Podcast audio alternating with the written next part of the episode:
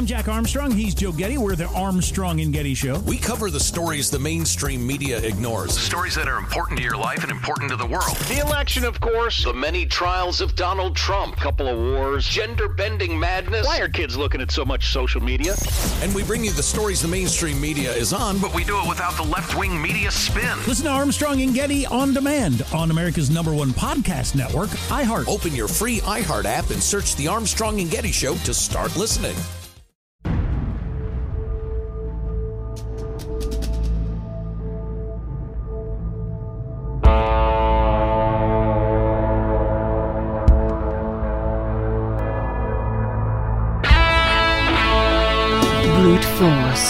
If it doesn't work, you're just not using enough. You're listening to SOFREP Radio, Special Operations Military News, and straight talk with the guys in the community.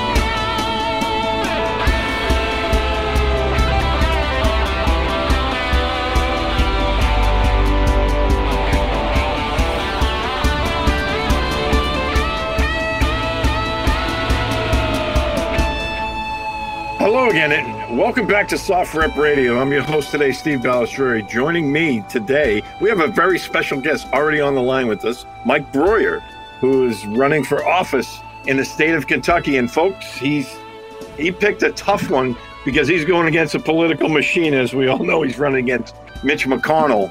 So we're going to talk about that. We'll get into that in just a little bit. But first, we want to welcome Mike to the podcast, and we're going to talk a little bit about his Marine Corps background because he was a, a Marine Corps colonel, and we're going to talk about all of that. So, Mike, welcome very much. You're welcome here. Thank you for coming on with us. Uh, We hope your family is is doing well with all this coronavirus stuff that's going around in the world today. Well, hey, Steve, thanks. First of all, thanks so much for having me. Quick correction Lieutenant Colonel, just don't want to give anyone Oh, the wrong okay. idea. yeah, retired Lieutenant Colonel, married to a retired Marine Major. Her dad was a Marine, my dad was a Marine, kind of a family sickness. So, uh, well, that's good though. It's like you, you know, you know, it runs in the family. And I'm I'm sorry for giving you that extra promotion up to 06, although it probably would have been nice to get that in the retirement check. Absolutely, that would have been fine. I'd take that if you can. If you could work on that, Steve, that would be great. Uh, you know, I did an interview not too long ago with uh, Leigh Steinberg, the sports agent, and uh, Yeah. you know he was talking about how he works deals for guys, and I was like, I should have had you at my retirement board. And he goes, "Oh, I could have got you more money." Yeah, so let- let's talk a little bit about your Marine Corps experience. Uh, you know, as a lieutenant colonel, you worked your way all the way up through the ranks. And uh, what was your favorite time? A lot of military officers they they talk about when they were a company commander because they think that was the time they were most influenced by the troops. But did you have a specific time that you really enjoyed the most? being a captain was the best. And you know, the, the Marine Corps, you spend a long time as a captain, which you know, I, I mean, I think from promotion, but it's the best. It's the best time. And and during that time, uh, you know, I, I'm an artillery guy, so during that time, for the most part, I was stationed in 29 Palms out in the Mojave. So a lot of shooting. Obviously, I mean, it's a great place to be a tanker or a tracker or an artillery guy. But also during that time, uh, my battalion went to Mogadishu 92 93 for Restore Hope as a provisional rifle battalion. So we left our cannons behind and uh, hit the streets of uh, Mogadishu December of 92. So definitely the most uh, transformative uh, experience and the best time. But it's funny you mentioned that people look back when I was working on the staff in Korea, we had, uh, at, when I was lieutenant colonel in 2000, 2002, we'd have lots of general officers come through. And I found that the easiest way to distract them was to throw out a couple one to 50,000 maps and immediately they would revert captain days. So if you want if you want to distract them, just throw a couple maps around and next thing you know they'd have out protractors and things like that. That's great. And in fact, you talk about a small world. One of my good friends from the state of New Hampshire was in Mogadishu at the same time with the Marine Corps. So he might have served under you. That's great. I mean, uh, that was a rough time at that time when all that was going on. And, you know, then a couple of months later, we, we lost some good folks over there in the Mog. And, uh, you know, one of my good friends was one of those guys that got killed on that uh, October afternoon there. But, you know, moving on, you retired from the Marines and you became a gentleman farmer. Tell us well, a little bit about that. There's nothing too gentlemanly about it, but yeah. Um, so my wife, my uh, wife and I met. We are both on active duty. You know, you do what you do. You compare the book collection and record collection stuff like that, and found out we both had a, a interest in agricultural culture. So when I retired in 2005, she switched to the reserves. You know, kind of gave up her, you know, gave up her active career for, for us to come out here and be farmers. And we just kind of no prior experience, uh, and you'll you can probably spot a trend here, but uh, no prior experience. and we just one day we were active duty, and we packed up the truck, and uh, someone called it uh, the reverse grapes of wrath, leaving Kentucky or leaving California and uh, driving with a truck full of uh, critters to Kentucky to start farming. So yeah, we tried a bunch of stuff, and we, you know, we run a sustainable farm, so you got your, you know, chickens and pigs and stuff like that, and some beef cattle. But uh, we have all natural asparagus operation, and it is in uh, right now. And all credit to my wife; she found out that it grows here, and no one was selling it, and so we uh, we feed the farm to table restaurants and farmers markets and things like that in the Lexington, Kentucky area. You from Kentucky originally, or no, no, no, no, not at all. I was born in Wisconsin, but we were always on the move. You know, well, you know how it is, military families, but uh, New York, New Jersey, and then Virginia, North Carolina, Oklahoma, two trips out to Fort Sill, a couple trips to California. So, and then all the overseas stuff. So, uh, basically lived all over. And it, it kind of matters, you know, people in Kentucky. When I was running, when the uh, last year, 2019, we had a uh, gubernatorial race, and I used to campaign secretary, and he used to put his hand on my shoulder while he was talking and talk about not needing carpetbaggers in Kentucky. and the whole time, and the whole time he'd be squeezing my shoulder, knowing how deep under my skin that was. But uh, what you know, what I tell people here is that when me and my wife retired, the first time in our lives we ever got to pick a place to live, we picked Kentucky. So that should mean something. There you go. And I know uh, from reading some of your bio, you also ran a, a weekly newspaper for a short time farming isn't a cheap, uh, isn't it? Uh, the old joke around here is how do you make a million bucks farming? And it's start with two million. Most farmers farm because it's their passion, and and despite being retired, we still need uh, cash coming in. So uh, I had a wrote a strongly worded letter to the editor one time, and he appreciated my use of the semicolon and and called me up and said, "Hey, you want to be a reporter?" And then two years later, he got fired spectacularly. And uh, they looked around for someone who was qualified to run the paper and they couldn't find anybody. They hired me. So I did that for three years. And I, I quit in 2012 because uh, I got a, a, contracting gig in Afghanistan. So I actually gave up my newspaper biz to go. My wife, my wife went to Afghanistan in uh, 2009, 2010, and she came back and said, "Hey, dude, it's a crazy place. You got to go." And I was like, "Ah, sure." And so I started looking around for a gig, and uh, finally ended up going over myself in 2012. Very well. Yeah. You know, the one thing, uh, speaking about local newspapers, if you want to know what's going on in town, start writing for a local paper because I think that's when you learn more about what goes on in your own hometown. Because I did that. I mean, I did the military and then I worked uh, after I got hurt and then they put me out to pasture. I was looking for something to do. I started doing contracting work because I was still good enough to do that. My wife and son finally got sick of talking to me on Skype. So they yeah. said, "Well, you went to school for this stuff," and I said, "Yeah, but I've never done it." So I got a job for working for a local newspaper, and I learned more what was going on in my own hometown from doing that than I probably would have ever learned in about forty years. So, and that's what journalism's supposed to be about because you're only telling the truth in the local papers. We know in some of the national ones, maybe not so much. yeah, well, it was, but, uh, you know, you go to every and you know this then is that people don't have time to go to school board and city council meetings and fire board ambulance board planning and zoning all these organizations that really affect our day to day lives. And so when you're like particularly a rural journalist, you go to every single one of those. And I cannot tell you how many school board meetings I sat through, you know, thinking of different ways to kill myself. But all of a sudden, you know, all of a sudden you hear something and you're like, wait, wait a minute. wait a minute. What did that guy just say? Yeah, I, I love the I love the rural newspaper thing. And and plus, I mean, you cover elementary school prize presentations, and then you know you got murders and arsons, and so Yep. it, it's not because you're in the country, it, other than the fact that you're the only person reporting it. So it was uh, it was a really exciting time, and uh, and and I miss it, uh, but uh, you know it paid better going to Afghanistan, a lot better. Oh yeah. Is he gonna Well, that that's a bit. That is a fact. Newspapers don't pay very well.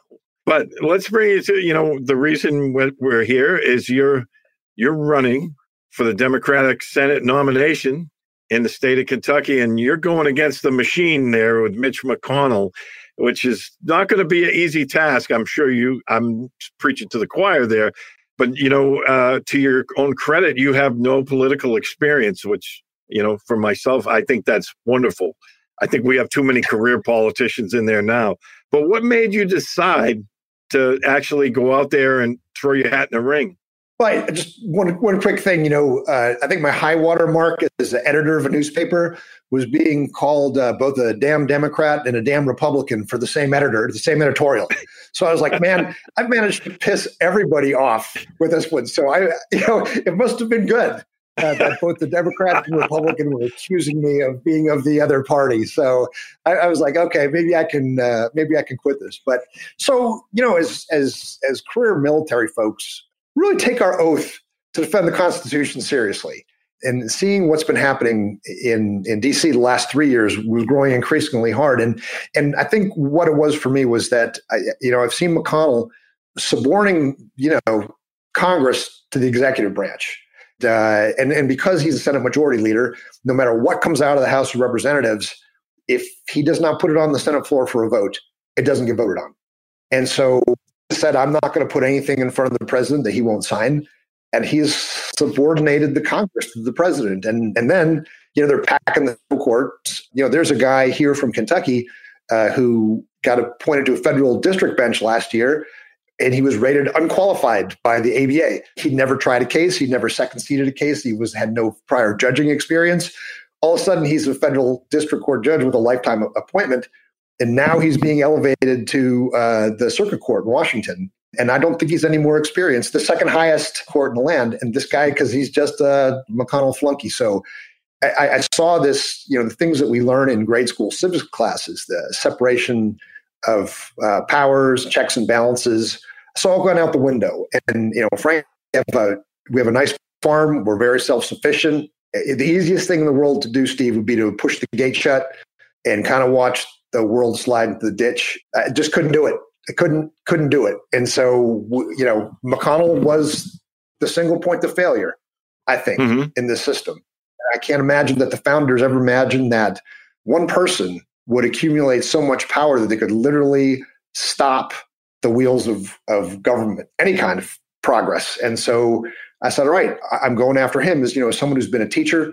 Um, I taught at, at uh, University of California. I also substitute teach in our local public schools uh, as a farmer and as a retired veteran. That cuts a pretty wide swath across the belly of Kentucky.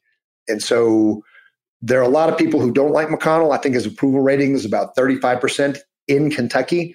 And so, with uh, you know being who I am with my resume, I said I can I can talk to the people here. Particularly being a rural journalist and editor, you know you, you learn how to communicate your message without talking down to people and and alienating people that you really want to have on your side.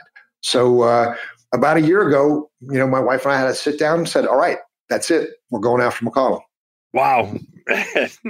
I mean, with no political experience, that's that is like setting the bar pretty high. And how's the response been?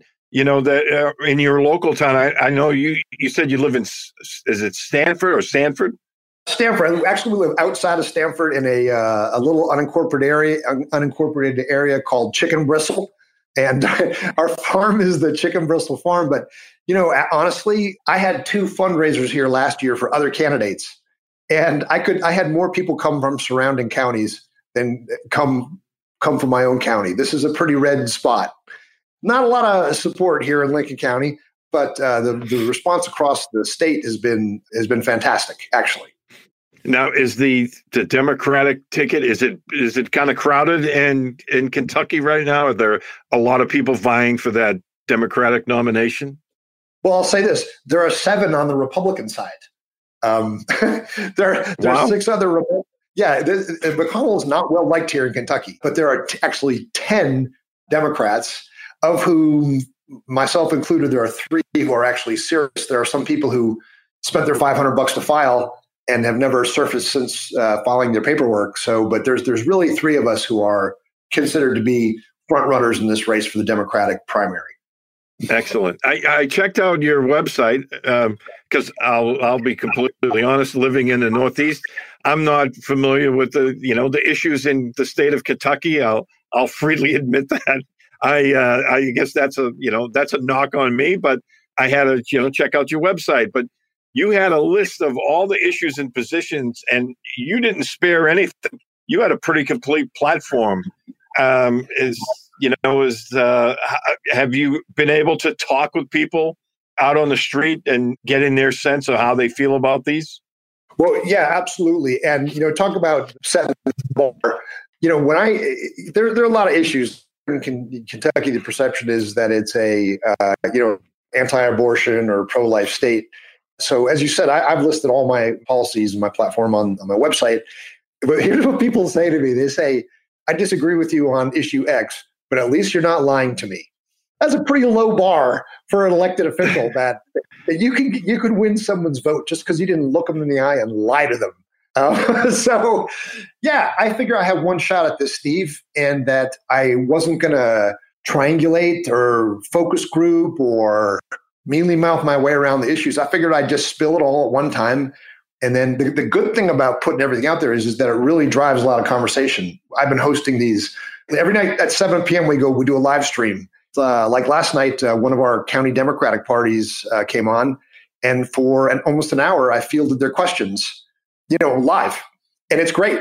And uh, if you want to provoke conversations, you know, you, you start by laying out your platform and then you let people take shots at it. And even with the pandemic, we've been doing this nightly live stream and getting some interesting people to come on, talk about what they do, and to let the county parties come on and fire their questions at me. And yeah, that, that, was going to be my next question. Is, is you know the pandemic, uh, you know what's going on, is that affecting? Obviously, it affects how many people you can see, but do you think it's going to affect you negatively or maybe positively uh, because you're getting the word out via the web? I think it's I think it's positive. Probably familiar with Andrew Yang's campaign. Um, mm-hmm. When he shuttered his presidential campaign, a lot of his national staff uh, just towards Kentucky. You know, they've never met me before. And they said, okay, this is the next most important race. This is the guy who can beat Mitch McConnell. And they just started driving to Kentucky. So I've got all these Yang gang.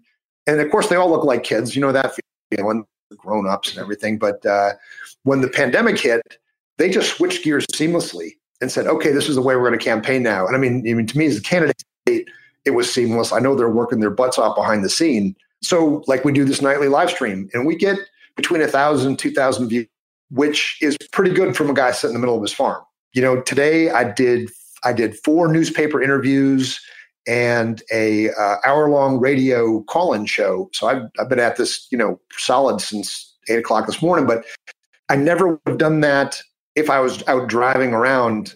Kentucky is a big state. It take you eight hours to go from the northeast to the northeast to the southwest. Most of it is just uh, you know green grass and white fences. So actually, as far as time management, this is actually more effective. And I think these uh, Yang kids who came to work for me are doing a fantastic job. I mean, they've they've just come up with every week it's something different. All right, now we're going to do this. Now we're going to do this, and you know, a nimble. They created a nimble and dynamic organization that has been to my benefit.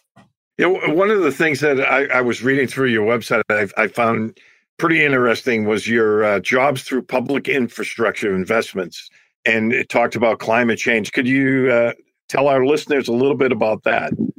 When people think of Kentucky, they probably think of Appalachia and coal country, you know, and but there's eight Appalachian coal states. We've been left literally holding the bag environmentally and uh, and economically. Our our coal country is You know, there's a place out in, in eastern Kentucky, Martin, it's called County, and you can't drink the water that comes out of the tap, and you can't bathe in the water that comes out of your pipes. And that comes from a coal sludge pond that broke its walls and ran into the creeks and rivers and into the aquifer. And so now, 20 years later, you still can't drink the water. And so, you know, this is the way I look at it: is that the the coal coal country. First, it was lumber, then it was coal. They built the engines of our nation. You know, they built the great cities, the railways, you know, the uh, the bridges that we have, and now they're holding the bag. So, what I'd like to do is have a have an, an infrastructure program to put people to work because the, the fastest way to, and we're going to have to do this to come out of the pandemic, uh, to get money into the economy is to put people to work. We've got we've got a crumbling infrastructure here in Kentucky. And this is this is the way I look at it is that that big projects like we built the interstate highway system as a part of our national security. You know, the, the reason we had it is for for national security. And these bridges we have are literally falling down. The bridge between Covington, Kentucky, and Cincinnati, Ohio, is is literally falling down. Everyone says, "Who's going to pay for this?" And four percent of our gross domestic product crosses that mm-hmm. bridge every year. That one bridge, just this one single point of failure in the system. So, I figure we make a national schedule of of key infrastructure, and instead of states fighting over who's going to, you know, having to go to Washington to beg for something, we make a national schedule and we build repair, maintain, repair, and replace our key infrastructure on a schedule. We put people to work in good jobs, paying the prevailing wage, and we cut the middleman out. We don't make states fight over the crumbs in Washington. We take a bold step and say we have a national infrastructure plan, and we put people to work that way. Outstanding. You know, one of the things I wanted to ask you, and you you mentioned it again on your website, was climate change. As as a farmer, in you know the America's heartland there out in Kentucky. I mean, uh, are you seeing the the effects of climate change in your farmland? Definitely, I think you know the droughts are worse. You know the periods of dryness are longer and worse, and the periods mm-hmm. of rain are, are longer and worse. It's when you go out to southwestern Kentucky, it's really worse because you know you get down. To, uh, they call it the Purchase, and it's right up on the Mississippi River.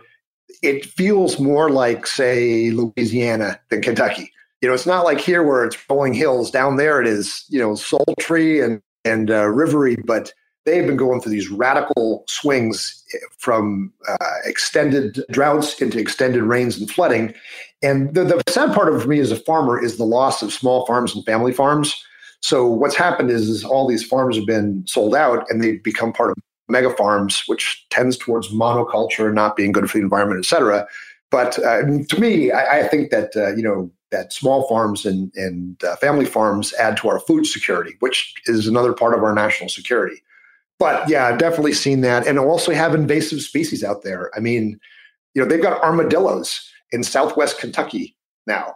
I mean, that's I couldn't, you know, I couldn't believe the first time I saw one dead by the side of the road, which is its natural state, as you probably know. But uh, yeah know, we've got Asian carp, we've got armadillos and stuff. So that's all indicative of, of you know rapid advance of climate change. But you know what? If you're doing infrastructure like what I like to do with Appalachia is turn it into a regional green energy hub, right? So even if you don't believe in climate change, we have all these folks in Appalachia who are who are unemployed because of you know the, the, the decline in the coal industry. They are literally begging to be part of a green a green economy. And so we want to put them to work with solar and wind and turn, you know, Appalachia into a regional hub for energy. So even if you don't believe in climate change, you mm-hmm. end up on the other end of it with good infrastructure and uh, renewable resources, and people have got jobs. So you don't have to be a climate change believer. You know, of course, I believe it's severely, you know, mitigate our carbon footprint. But even if you don't buy that, you put people to work and you get renewable energy. So it's a win-win. I'm Jack Armstrong. He's Joe Getty. We're the Armstrong and Getty Show. We cover the stories the mainstream media ignores. Stories that are important to your life and important to the world. The election, of course. The many trials of Donald Trump. Couple of wars. Gender bending madness. Why are kids looking at so much social media? And we bring you the stories the mainstream media is on, but we do it without the left wing media spin. Listen to Armstrong and Getty on demand on America's number one podcast network, iHeart. Open your free iHeart app and search The Armstrong and Getty Show to start listening. I was also reading about your gun reform issue and uh, your stand on that. And I was wondering how that is playing out so far in Kentucky, because uh, I know a lot of our readers are very pro Second Amendment, and as you are.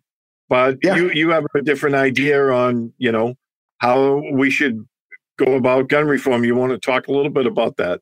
Well, I, you know, I, I'll tell you, I, I don't know how it is. I I know your experience really varies wildly from mine. I know you were in, you know, that you were in special forces and that, but for me, my weapon was always kept in the armory and it didn't come out through that little tiny hole until I gave my ID card and a weapons card. I don't know, maybe things are different in the group, but, but I mean, for me, if, if we handle weapons like that in the military and, you know, the ammo was kept miles away in a bunker behind a fence. So the way I look at it is this, is that if we handle weapons like that in the military, we treat it that seriously when people are at the height of their weapon handling and safe, you know, weapons handling capability and safety awareness. I mean, the least we can do is universal background checks. That's the least we can Mhm. do. If you're a gun owner, I'm sure you probably use the NICS system. When I have, it was literally instantaneous. You know, you know, I I walked in, gave my driver's license, gave my social security number, paid my 12 bucks, and a couple minutes later, okay, you're good. And so, uh, you know, the fact that you can, uh, we had a we had a kid here uh, who was running a 18 year old who was running uh, for uh, um, state house, I guess, and he, you know, he videoed himself going to a flea market and buying an AR, and no ID, no questions asked, no nothing. He walked in, plunked down his whatever it was, 600 bucks, and walked out with an AR. And so, yeah, the point he was making is that he could have been anybody. So, yeah, I believe in in in the national and using the NICS system. And uh, I know it's a misnomer, the gun, you know, gun show loophole. But I think for every transfer of firearms, we should use a NICS. Just and also there are some decent red flag laws. You know, one of the first bills that Mitch McConnell put in front of Donald Trump was one stopping disconnecting the Social Security Administration from the FBI with the NICS system. Because when somebody goes into custodial care, like they can't have a checkbook or an ATM card or take care of themselves, they get Social Security. Well, Social Security would tell the FBI, hey, this person isn't allowed to have a checkbook or an ATM card anymore. But they felt it was really important for them to be able to buy a gun. If they, you know, they went into custodial care. This is this is literally probably the third piece of legislation that uh, that McConnell put in front of them. So it doesn't make sense. And, and the No, way I look at it, the, way I look at it, this is that is that if you do not participate in the dialogue, someone is gonna is gonna change things for you. And I wish that it wasn't such a zero sum game between you know people who consider themselves to be pro gun. I don't think they've been well represented by the NRA. You know, I think their organization has changed so much over the decades that when all of a sudden the dialogue stops, then something bad's going to happen. And and and I wish that the I wish that there was more of a, uh, a meaningful dialogue about how we're going to stop tragedies from happening, other than my cold dead fingers. That's a pretty absolutist stance on it, and uh, so yeah, and, and and and so the two the two ones that I I absolutely agree with are are some red flag laws and making sure we use the NICS system the way it was intended. Okay, well, now let's move on to criminal justice. I, you know, like I said, you have a platform on everything. So, you know, uh, I was reading all of this stuff, and I, I like this about you know about nonviolent offenders, and uh, talk to us about you know your stance. Well, I'll tell you one thing that always kind of struck me is the people who say, "Well, you know, I'm a fiscal conservative. I'm socially moderate, but I'm a fiscal conservative," and I always want to talk to them about putting people in jail, right? So you know, we put someone in jail who is a nonviolent offender, not a threat to themselves or anybody else, at the cost of the taxpayers of here in Kentucky, like 127 bucks a day. You know, I'm not smart enough to do the math in my head, but you know, what is 22,000? So taxpayers are paying $22,000 a year to keep somebody in jail. And they're not out having a job, they're not paying taxes or kicking into Social Security, and their families are probably going to need some kind of public assistance. So we put we put a nonviolent offender in jail really someone who's not a threat to society or themselves. And it ends up just being a giant sink for the taxpayers. And here in Kentucky, for example, like, and when, when we really, really ramped up law enforcement and we switched over to private prisons, the number of women incarcerated in Kentucky went up 300% in seven years. That's just because it's a business. There's no, there has not been a huge, uh, you know, woman crime spree in Kentucky. It was just we need to put more people in jail, and so I, I really don't like the idea of for-profit prisons at all. You know, I was listening to uh, interview with Don Bradley on your show, and what happened to him in the criminal justice system. He was a person with some wherewithal. I mean, of course, he had to sell his home. I think he had to dissolve his business to protect himself. there's an awful lot of people who would just be a victim of that, so that same system. And uh, you know, my heart went out to him, and I really hope for the very, very best for him in that case that's coming up. I guess it's coming up next month. People with less wherewithal who get caught in that system, and they come out, they have a record, can't vote, they don't have a driver's license, they don't have a driver's license, they can't get a bank account, can't get a bank account, can't get a job, and they end up in a cash, back in a cash economy, which is usually means crime, and they end up going right back to prison. And it's a uh, it's a vicious cycle, and I just like to break it by minimizing the number of people, putting bad bad people in jail, absolutely. But if for you know, even here in Kentucky, somebody if they can't make they get arrested for drunk driving, right?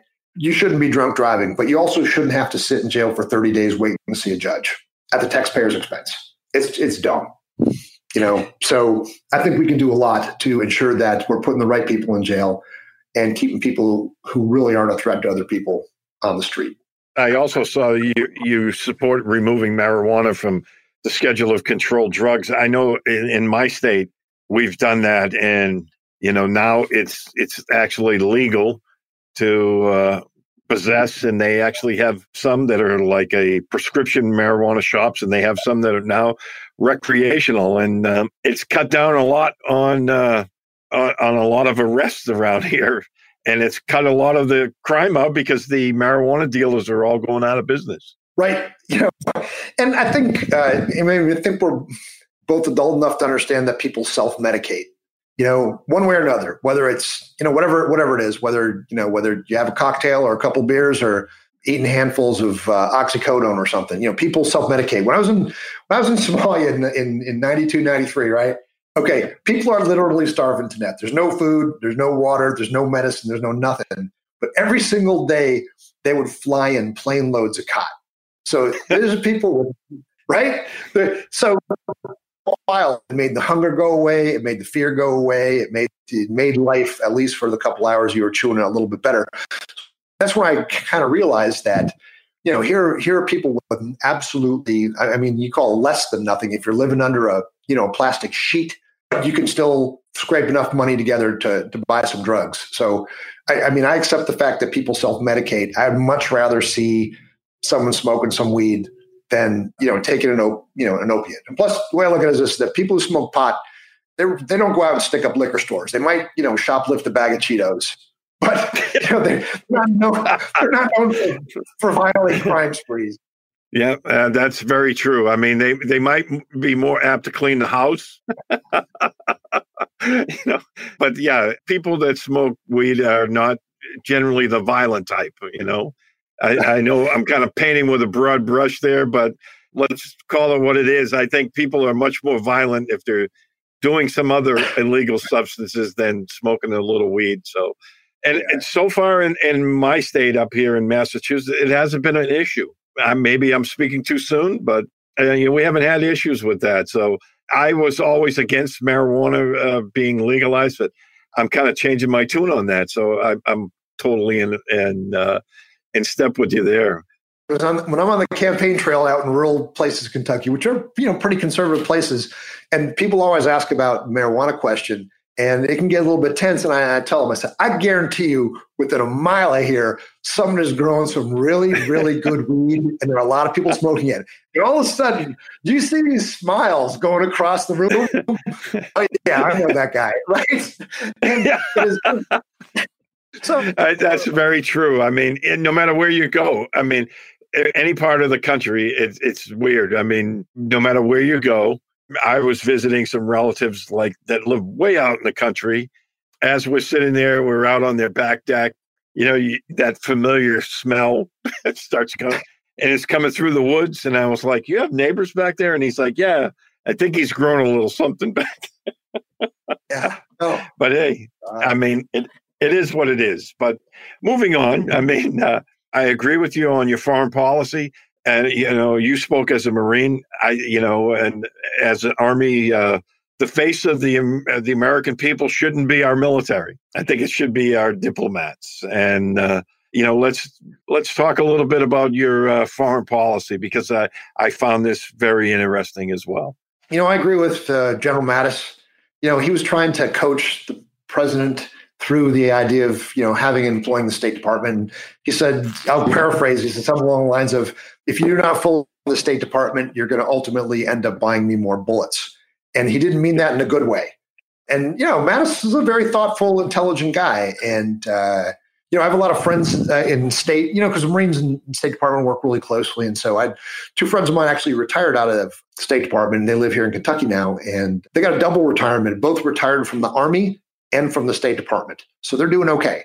But, uh, you know, they've said that the career level staff, you know, the real professionals, the people who know it, you know, not political appointees to go be the ambassador to Liechtenstein or something, but, you know, the people who are grinding it out in, you know, in Chad and, and in uh, Islamabad, places like that, places no one wants to go, they're fleeing the State Department. And I don't know if how many drawdowns you went through, but this is the way I looked at it when I, I went through a couple drawdowns in the military.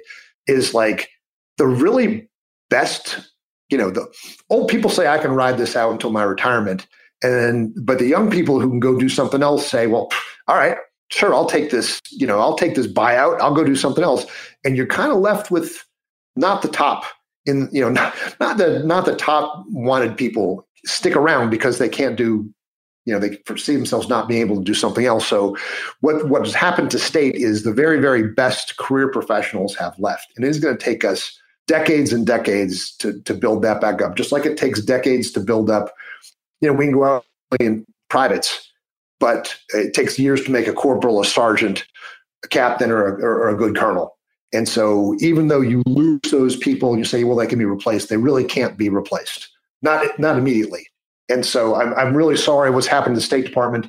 And, uh, you know, I, I, I try to avoid talking in military terms on the campaign trail, but I talk about the dime model and say, you know, we have four elements of national power. And the military, in my mind, should should be the last. And I think you guys as operators, I, I you know, my personal opinion is I think you've been you've been overused and over and, and spread too thin because you're there, you're ready to go. I'm not saying it's an easy decision, but when you've got an asset like you know, like like your group, you can just literally literally pull the trigger and off they go. And so I, I, wish that we weren't using military as the first base overseas. You know, I was I was working in Djibouti in 2016, 2017 on a construction job over there, and I may have left that out, but I was I was working at that. Have you been to Camp, Camp Lemonnier? No, I've never been there. I, I was just reading about that yesterday, though. Oh man, they built inside of that camp. They built a, a, special forces base. So that's when I was working inside the inside that camp. It was incredible. I mean, I've never seen anything like this in my life. But so what the Chinese are doing is, I mean, the Chinese built this massive cargo freight handling facility. And they hire all the local people to work there. They hired them the construction, the operation, and now they're building a railway between Djibouti and, and Addis. You know, this Djibouti Ethiopian railroad again, employing local people and they're giving them something, you know, and we keep our soldiers and sailors and airmen marine, you know, penned up like dogs at Camp Lemonnier. And meanwhile, the Chinese are out spending money and mixing and and so they're using their economic power to influence what's going on there. And it's it's it's soft power, but it's power. It's something that we that I think we should pay more attention to.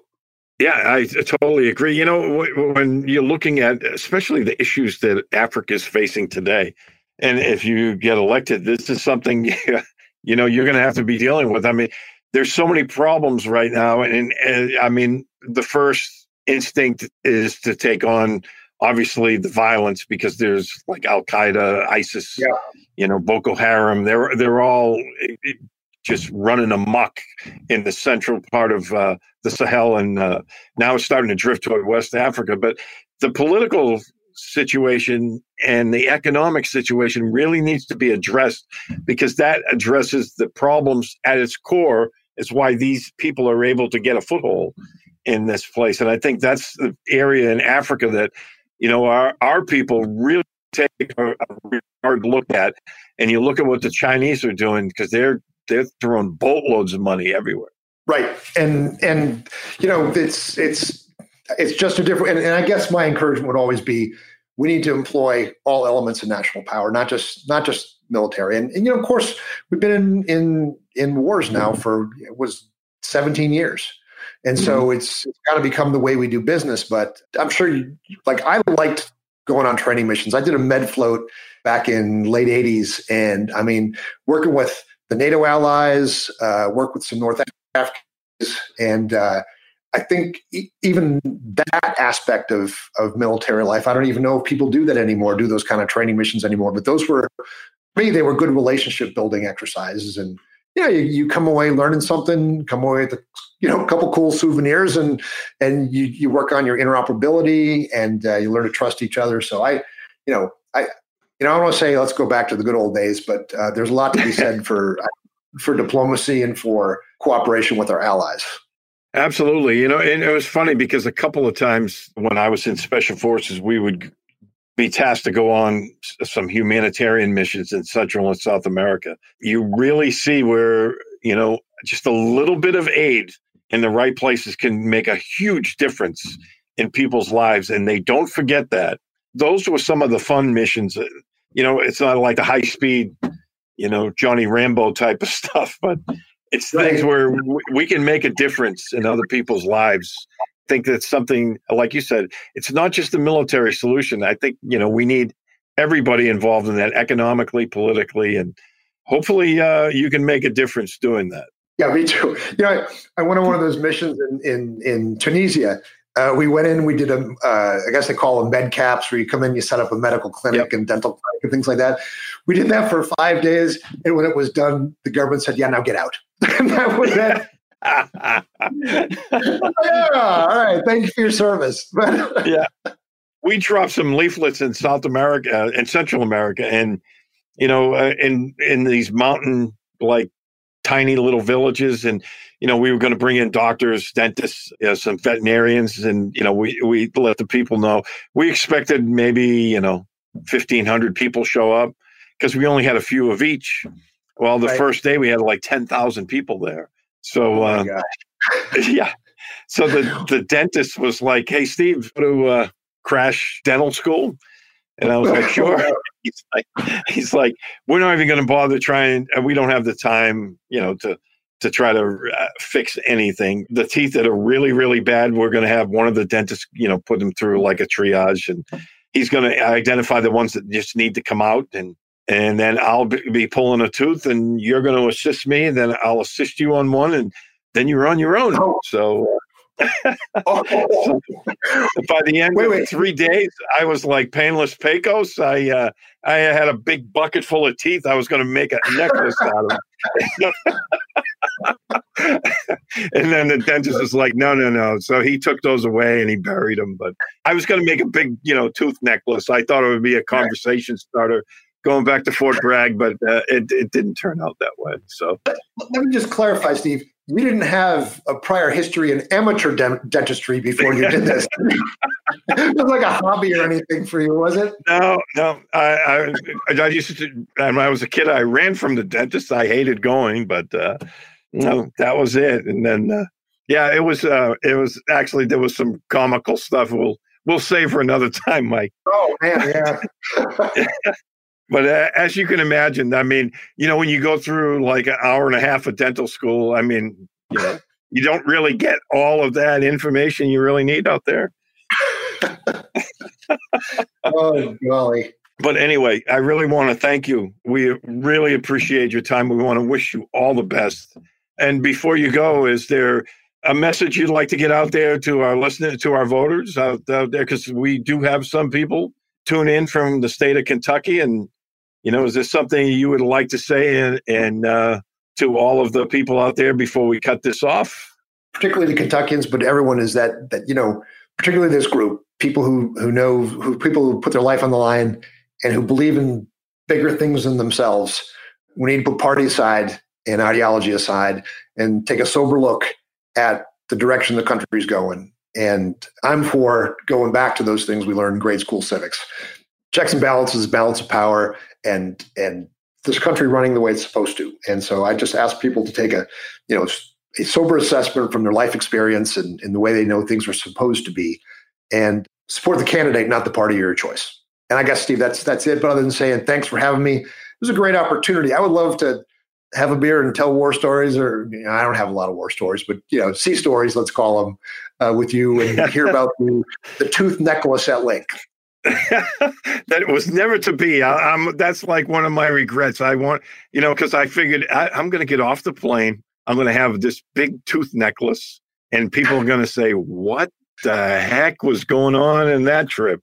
But uh, and unfortunately, it was never to be. But Mike, thank you, thank you once again very much. We really appreciate your time.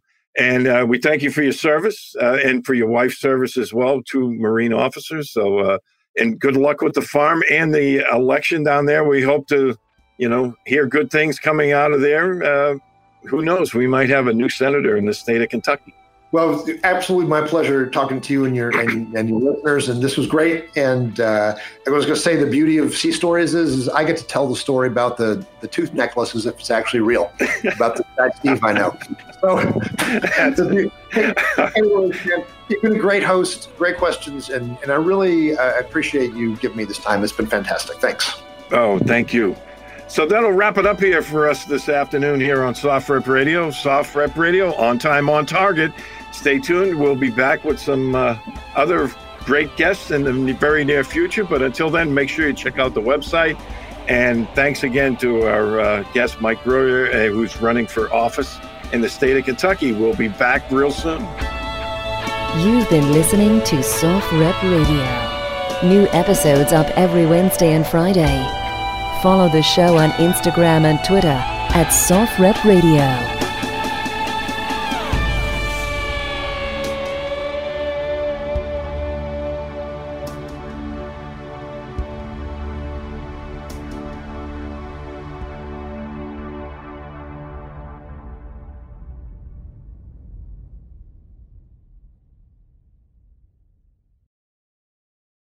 I'm Jack Armstrong. He's Joe Getty. We're the Armstrong and Getty Show. We cover the stories the mainstream media ignores. Stories that are important to your life and important to the world. The election, of course. The many trials of Donald Trump. couple of wars. Gender bending madness. Why are kids looking at so much social media? And we bring you the stories the mainstream media is on, but But we do it without the left wing media spin. Listen to Armstrong and Getty on demand on America's number one podcast network, iHeart. open your free iHeart app and search the Armstrong and Getty Show to start listening.